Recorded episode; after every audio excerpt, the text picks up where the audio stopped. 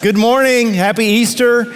And yeah, I don't usually wear a suit, but Easter only comes once a year. And you know what? Last year, Easter, we weren't here. We were sitting at home. And you may say, oh, yeah, those were the days. Stop it. This is great. This is so wonderful. Last year, it was so hard not to be able to worship with you and celebrate the Lord's resurrection together as a family. And this year, we get to do it. And I hope we never miss it again. This is a, a great privilege to be together. I enjoy singing with you. I enjoy singing with the, our, our worship band. I enjoy praising and praying together with my church family. And I hope you'll turn with me to John chapter 11 as we close out this series today. John 11, uh, we're, we're finishing our series on the I am statements of Jesus. And I want to start off with kind of an unusual question. Aside from Jesus himself, who would you say has made the biggest sacrifice for you? And if your mind immediately turns to your parents, that's a, that's a good thought. I, I doubt that anybody, you know, if my mom or dad, especially if my mom uh, were to present me with a bill for all the hours she spent worrying about me and caring for me, uh, times that she spent teaching me, my dad too, just watching over me and, and taking care of my needs, and, and all the money they spent on us, I mean, I'd never be able to pay it back. And you're probably in the same position. Maybe you think of a particular American hero who laid down his or her life for our country. Or maybe you've been someone who was the beneficiary of the incredible skills and courage of a skilled EMT or a firefighter or a police officer. Maybe you think of a close friend. I, I know of one minister who literally donated his kidney to a church member who needed a transplant. Now, that's the very definition of going above and beyond the call. I can promise you that's not in my job description, right? But I want, to pres- I want to propose someone you probably haven't thought of, and that is a certain guy named Lazarus. Now, a lot of you know this story, but some of you don't. Lazarus lived 2,000 years ago in a little village called Bethany, a couple of miles from Jerusalem. He and his sisters Mary and Martha were very close friends with Jesus of Nazareth. They had they hosted Jesus and his disciples in their home on several occasions. And in John 11, Lazarus actually dies and Jesus raises him to life. Now, I know you think I've given away the whole story, but I haven't. The point I want to make to you is Lazarus was dead four days.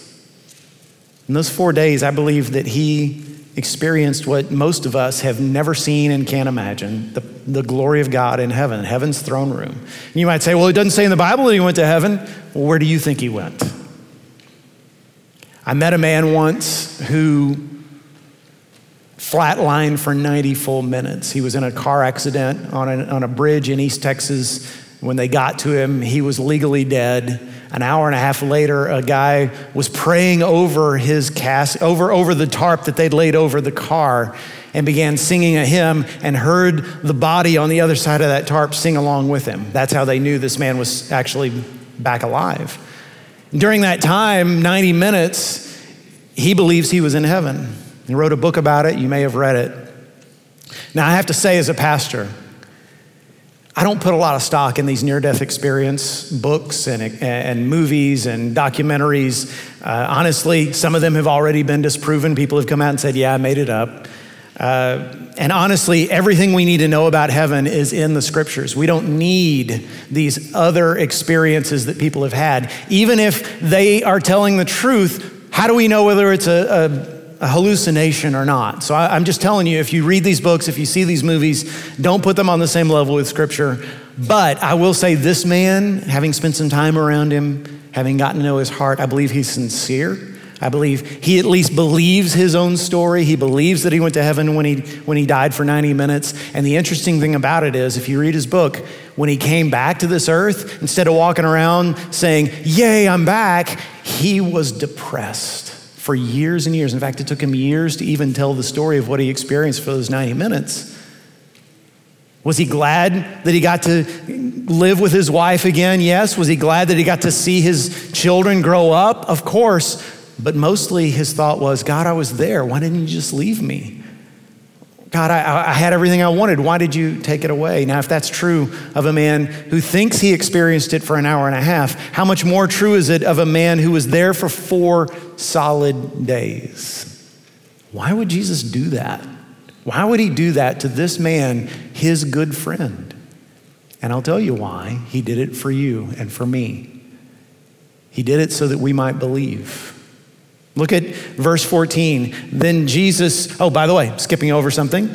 Jesus first got word that Lazarus was sick. He was up in the northern end of Israel in Galilee, where he was from. Lazarus and his sisters were down on the south in, in the village of Bethany. They sent word to Jesus. I mean, they had to tr- basically traverse the entire country to get word to him, which meant he didn't just have the sniffles, he was dying.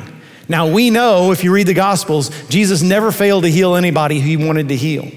So, if Jesus would have gotten uh, on the road at that moment and gotten to Bethany as quick as he could, he could have saved Lazarus' life. Instead, John 11 says he waited two days. Why? In verse 14, he says, Then Jesus told them plainly, Lazarus has died, and for your sake I am glad that I was not there, so that you may believe. But let us go to him, so that you may believe. I let my friend die. And now I'm going to bring him back so you might believe. Believe what? That's what I'm here to talk to you about. So Jesus gets to the little, little village of Bethany, and Lazarus has been dead for four days. And something you need to understand about the difference between that culture and ours. In our culture, mourning and grieving are something we seem sort of embarrassed by. We try to keep it uh, under guard or, or in the dark. We don't want to see people crying or weeping. We might have a funeral for a loved one, but if we do, we, we dress in our best clothes and we try to be very reserved and sedate. In fact, as you're leaving the funeral, next time you go to a funeral, just notice people will say, Oh, I think she's doing pretty well. Why? Because she was very stoic, the, the widow or the widower. On the other hand, if they're falling apart, we say, Oh man, boy, he's not taking this well. But in the ancient world, it was completely different. If you lost a loved one, you wept and you wailed. And if you had friends that wanted to support you, the way they supported you was they put on their worst clothes and they tore their garments and they, they put dust on their heads and they walked to your house and they sat there with you and wept alongside of you. And the longer they wept and the louder they wailed, the more they were honoring your loved one. And this is the scene that Jesus comes upon. Lazarus was a young man, died before his time, left these two sisters who, because of the way the world worked back then, would not be able to support themselves economically. So the whole village of Bethany has turned out, and they're still weeping and wailing four days later. And Jesus comes upon this scene, and the person who meets him at the edge of the village is Martha. Martha of the two sisters is the practical one. She's the one who says, Hey, let's get things done. She meets Jesus and she says, Lord, if you had been here, my brother would not have died. Not an accusation, just a statement of fact. And here's Jesus' response. Verse 23 Jesus said to her, Your brother will rise again. Martha said to him, I know that he will rise again in the resurrection on the last day. Jesus said to her, I am the resurrection and the life. Whoever believes in me, though he die, yet shall he live. And whoever lives and believes in me shall never die. Do you believe this? He walks a little further, comes to the house, and there's Mary, the, the other sister, the intuitive one, the, the one who sees herself as a disciple. Even though, even though it wasn't considered correct for women back then to be disciples, they're supposed to keep house so the men can follow. No, Mary says, I don't care what society says. I'm a follower of Jesus. I'm going to sit at his feet. I'm going to listen to his teachings. I'm going to follow him. And yet, for all the differences between Mary and Martha, ordinarily their, their, their heartbeat is the same on this day. She says, Lord, if you'd been here, my brother would not have died. Now, look what happens next, verse 33. When Jesus saw her weeping and the Jews who had come with her also weeping, he was deeply moved in his spirit and greatly troubled, and he said, Where have you laid him? They said to him, Lord, come and see. Jesus wept. Now, if you're my age or older and you grew up in church, there was probably a time when a Sunday school teacher or two or three challenged you and said, Hey, go home, memorize a verse of scripture, and come back and repeat it to us this next week. Now, if you're one of those people, I want you to raise your hand if at some point in your child, child going life you once memorized John 11 35. Anybody? Yeah, this is the honest congregation, right? Why did you memorize? Oh, because it's really profound. No, because it's short. It's the shortest verse in the whole Bible, two, two verses. But few people ever, ever stop to ask, well, why did Jesus weep? You know, there are only two times in the Bible where Jesus is recorded as weeping. I believe he probably wept often. The, Isaiah 53 says he was a man of sorrows and acquainted with grief. But there's only two times the Bible actually tells us about, and this is one of them. And this is the one that doesn't make any sense because out of all the people in that area, he's the only one who knows that something great is about to happen. So why is he weeping?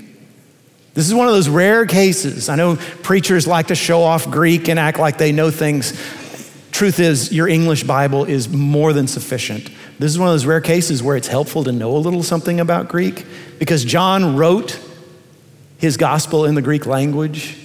And in the Greek language, when it says Jesus was deeply moved and troubled, it's a Greek word that doesn't really have a good cognate in English because it literally means he snorted like a beast.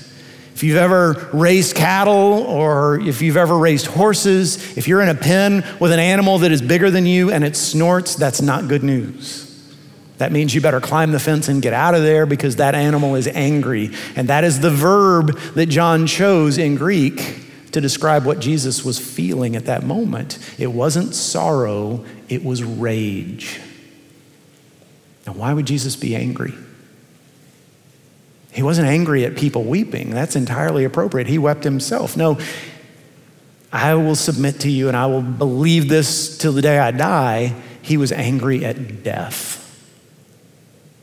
Imagine you, you take as much money as you have to throw the biggest party you've ever thrown, whether it's a wedding reception for your loved one, or whether it's a birthday party, or just, hey, let's, I just want to bless everyone I know.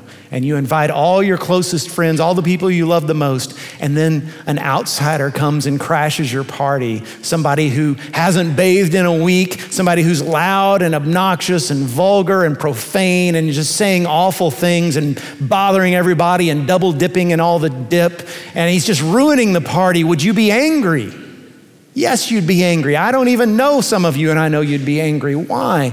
Because you did this for those people, and their time is being ruined by this squatter, this uninvited guest. For God, in the form of Jesus Christ, the Word made flesh who created all things, death is the ultimate uninvited guest, crashing his party ruining the lives of all his party goers, and it makes him angry. I'll give you a little word of testimony. When I felt, first felt called to go into the ministry as a vocation, I was around 22 years old, and I was excited about God taking me in this direction, but I remember saying, okay, but I'll never be a pastor. No way I could be a pastor. Mainly because I knew that pastors do funerals. And I just couldn't see myself standing up in front of grieving people and, and speaking words of comfort to them. Fast forward 25, 26, however many years, okay, don't do the math. Fast forward a long time. And there is nothing that I am more honored to do as a pastor than officiate a funeral. I, know this sounds bad, but I'd rather do a funeral than a wedding any day. I mean, nothing against, if you're a bride, love you, great, it's my honor kind of a headache. you're just, I'm just a necessary evil, right? You're just, you're just wanting to get married. A funeral, though, is an opportunity to minister to people. There are people sitting in there who never go to church. This is their one opportunity to hear that God doesn't actually hate them, that God isn't up there laughing with glee that they're going to hell, that He actually wants them in His family. And beyond that, as a pastor, when someone I know passes away, whether it's a family member or a member of my church, I want to get the opportunity to speak words of comfort to those who are hurting. I want to get the opportunity to try to sum up their life. That is something I feel honored to do. In fact, this may be my ego, but I have a hard time letting somebody else do a funeral because I just feel like I, I need to do that. It's my contribution. And yet, having said all of that, when I stand up there, as much as I feel honored, as much as I feel gratitude, I also feel anger whenever I do a funeral. Any pastor that's worth anything feels the same because I'm thinking, why her? Why now? Why him? Why do these kids have to go on without their father, mother, grandparent? Why, why are these parents having to bury their child? This is not right. You take that emotion and you multiply it by infinity, and that's what Jesus was feeling. That's why he was angry. He knows I'm about to eject death from the party. But for now, I can't do it yet because the time hasn't come and it makes me angry. The, the sight of what it was doing to all the people around him angered him. And so in verse 38, it says, Then Jesus, deeply moved again, came to the tomb. Picture a man, there's that word again, deeply moved. Picture a man who's not sad, he's rolling up his sleeves, getting ready for a fight. Somebody's about to get their tail kicked, and it's death. It says, It was a cave and a stone lay against it. Jesus said, Take away the stone. Martha, the sister of the dead man, said to him, Lord, by this time there will be an odor, for he has been dead four days. Again, Martha, very practical, always thinking of practical things. Jesus said to her, Did I not tell you that if you believed, you would see the glory of God? So they took away the stone. And Jesus lifted up his eyes and said, Father, I thank you that you have heard me. I knew that you always hear me, but I said this on account of the people standing around, that they may believe that you sent me. When he had said these things, he cried out with a loud voice, Lazarus, come out! The man who had died came out, his hands and feet bound with linen strips, and his face wrapped with a cloth. Jesus said to them, Unbind him and let him go. Now, believe it or not, Lazarus never speaks once in the Bible. Lazarus never says a word. And some of you ladies are thinking that makes him the perfect man. So we don't know how Lazarus felt. I imagine, but I can't prove. I imagine that Lazarus at, at some point sat down with Jesus and said, So why'd you do it? I mean, all the people you could have brought back from the dead, why me? Why did you bring me back here? And if he did, I believe Jesus' answer to him was the same as his answer to the disciples and to Mary and Martha, so that they might believe. Believe what? Believe that I am the resurrection and the life. There's only one. There's only one solution to the problem of death. The, the uninvited guest that we can't eject from our party, the bully that haunts us, that we know someday when we're walking home from school, he's going to pound us. There's only one solution, and that's Jesus. He is the resurrection and the life, and He proved it. There's a verse of scripture, a passage, I should say, that's being read today in churches around the world red, yellow, black, white, all language groups. They're reading this passage for a reason. 1 Corinthians 15 51 says, Behold, I tell you a mystery. We shall not all sleep, but we shall all be changed in a moment, in the twinkling of an eye, at the last trumpet. For the trumpet will sound, and the dead shall be raised imperishable, and we shall be changed.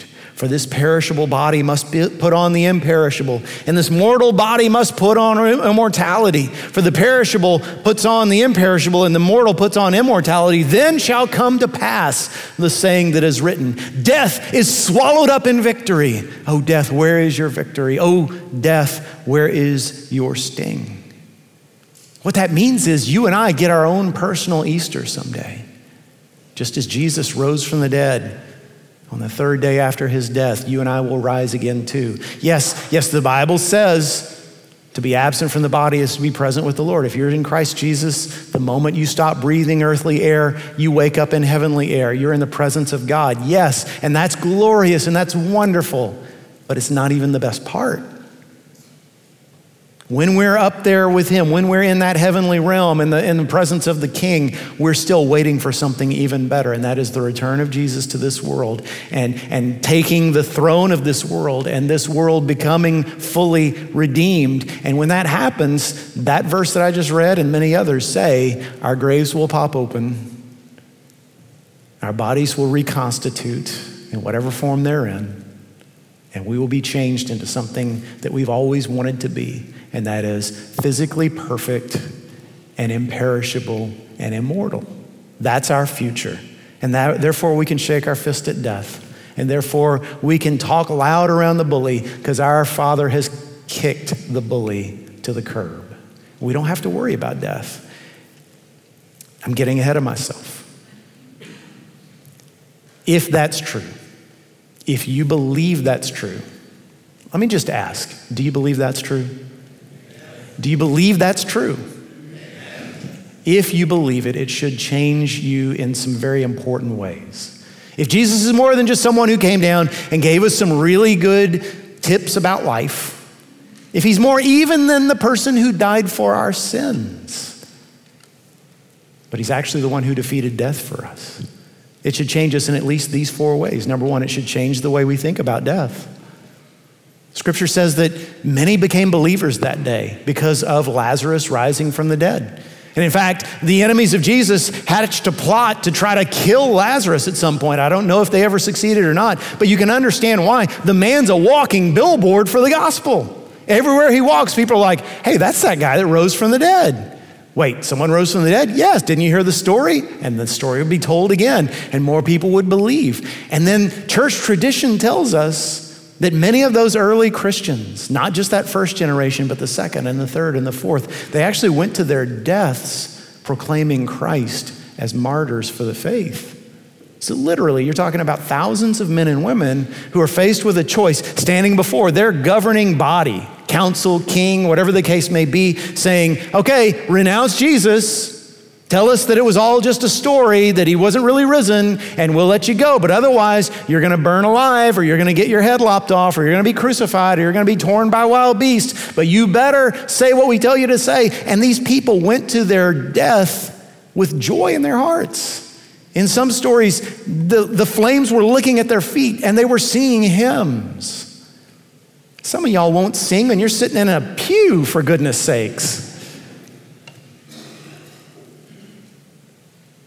How could they have this kind of attitude? Because they knew this life isn't it. This life is just the beginning. You're killing me. I, I, I, wish it was in a gentler way. You know, put a pillow over my face or something. But hey, you're doing me a favor. You're putting me right where I've always wanted to be. It should change the way we look at our own death, but also the death of our loved ones. Listen, I, I need to say this. There's nothing wrong with grief. In fact, grief is a holy thing. The Psalms say that God keeps every one of our tears in a bottle. He cares about what we weep about. Jesus himself wept at a graveside. If you are a Christian, whoever finds yourself trying to get somebody to snap out of grief, stop it. That's not your job. If they're still sad three months after their loved ones died, or six months, or nine months, or a year, that's not your problem. They have the right to grieve as long as they feel need, the need to grieve. And so, if you're still struggling over the loss of a loved one, or you're still struggling with PTSD, or you're still struggling with some form of mourning and grief, God's not embarrassed about that. But remember, we don't grieve like those who have no hope. Our grief is different. Our grief, I don't want to minimize it. But when you think about it from the span of eternity, our grief is sort of like the grief of a child who's been dropped off at a babysitter's house. A little kid. Remember when you were a little kid and you didn't want mom to take you to the babysitter's? I don't like Aunt Edna. Mom, you know, she's got enough hair on her lip to be the Marlboro man. She's, she's just scary. I don't like Becky Sue, the teenager that watches me, because she just talks to her boyfriend the whole time and she doesn't pay any attention to me and I'm bored. And so you would cry because you missed your parents and you're a little kid and it's hard, but you don't cry because you think you're never going to see them again. That's our grief. It's temporary. It hurts, but it's temporary. It ought to change, number two, the way we look at aging, and I know a lot of you in this service haven't even started thinking about that, but some of you have. And those of you who haven't will. I promise you that. Do you know that Americans every year spend over $80 billion on anti aging? So, coloring your hair, wrinkle creams, supplements, alternative therapies, voodoo, I don't know what they do, but it's some kind of attempt to not get old. And if Jesus is the resurrection and the, and the life, what are we doing? Why are we clinging to youth like a German shepherd with a pork chop, right? Why, why do we think, oh my goodness, if I don't look like I look now, I'm, I'm just gonna die?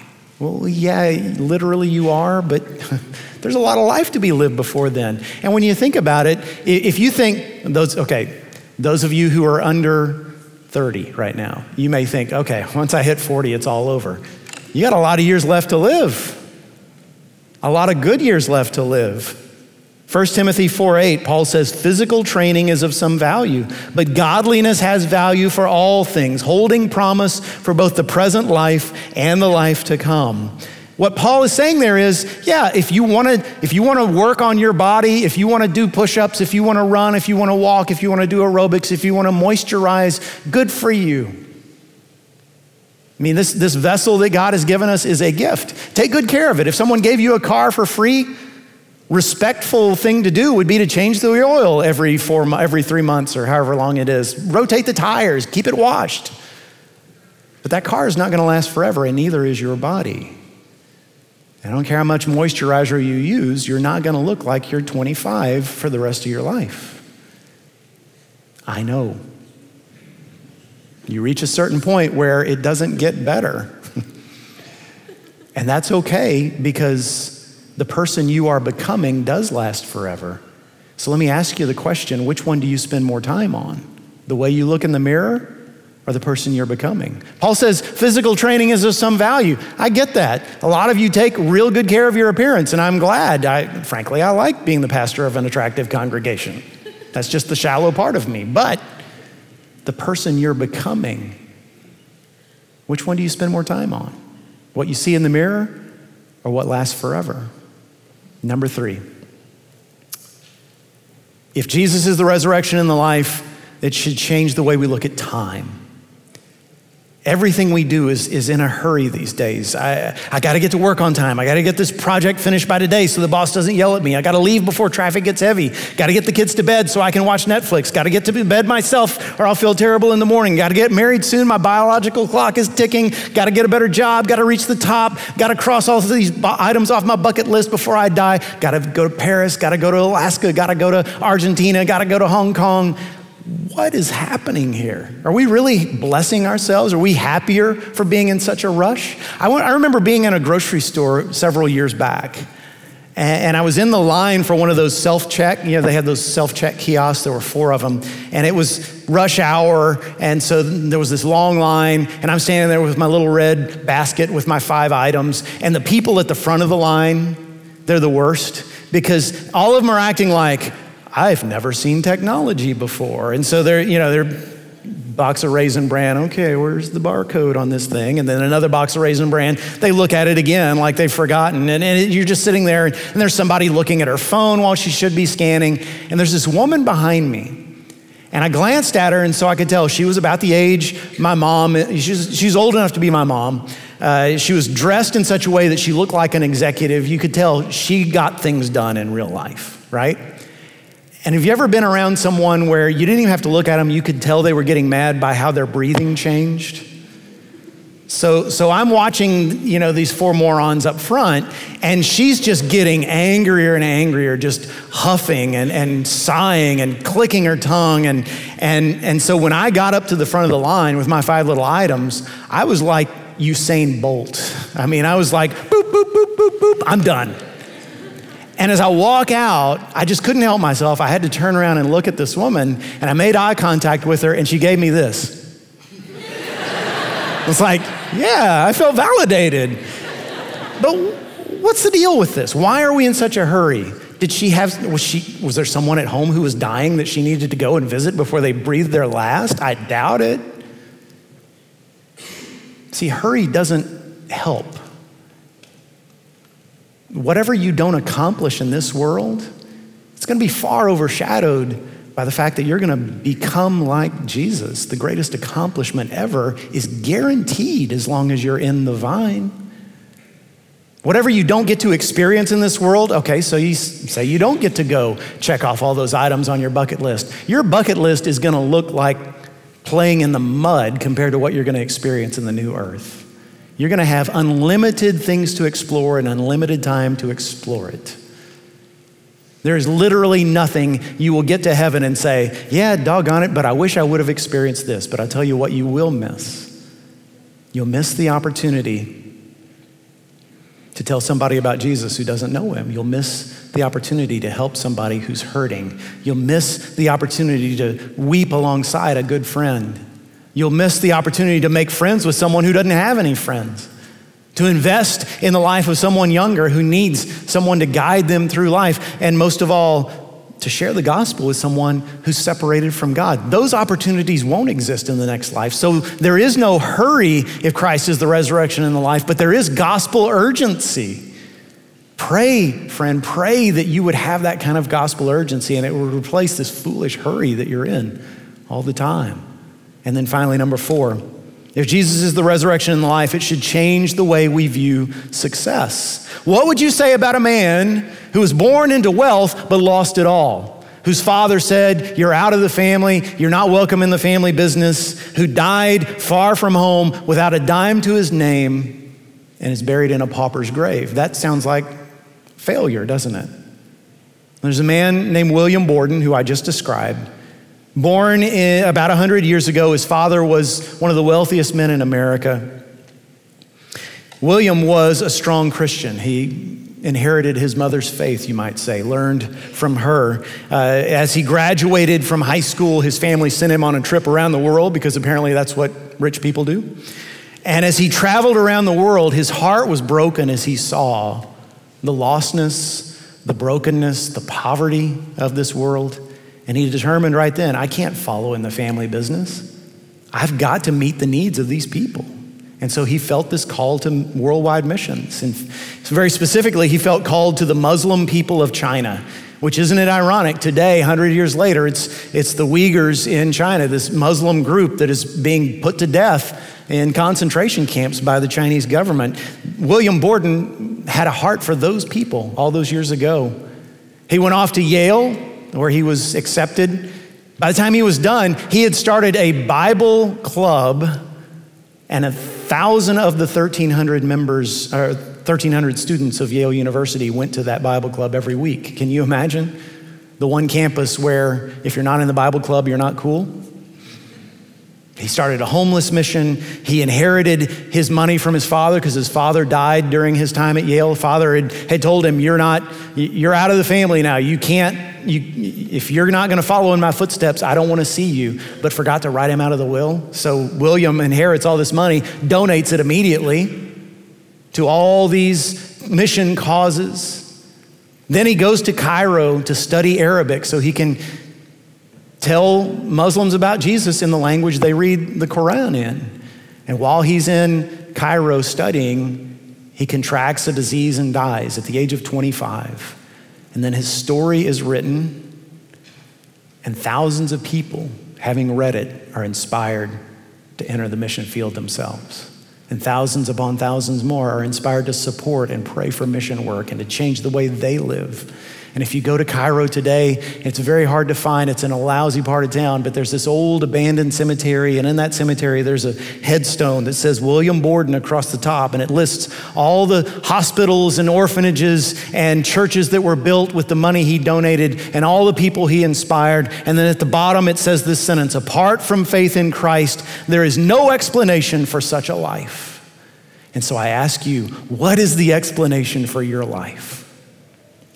Because someday, some preacher is going to stand over your casket and preach a funeral sermon. How is he, how am I going to sum up your life? Jesus lived a life that could be described as a failure as well. When he died, he had a few hundred followers tops. He was executed as a criminal of the state after being rejected by his people. He died penniless never built a building, never held public office, never wrote a book, never left anything, in fact, except two things the Holy Spirit and the gospel. Think about all he gave up to come to this world and to meet that kind of an end. Why would he do it? Because he's the resurrection and the life. Because we needed rescuing, and only he could rescue. And so let me ask you again the question do you believe this?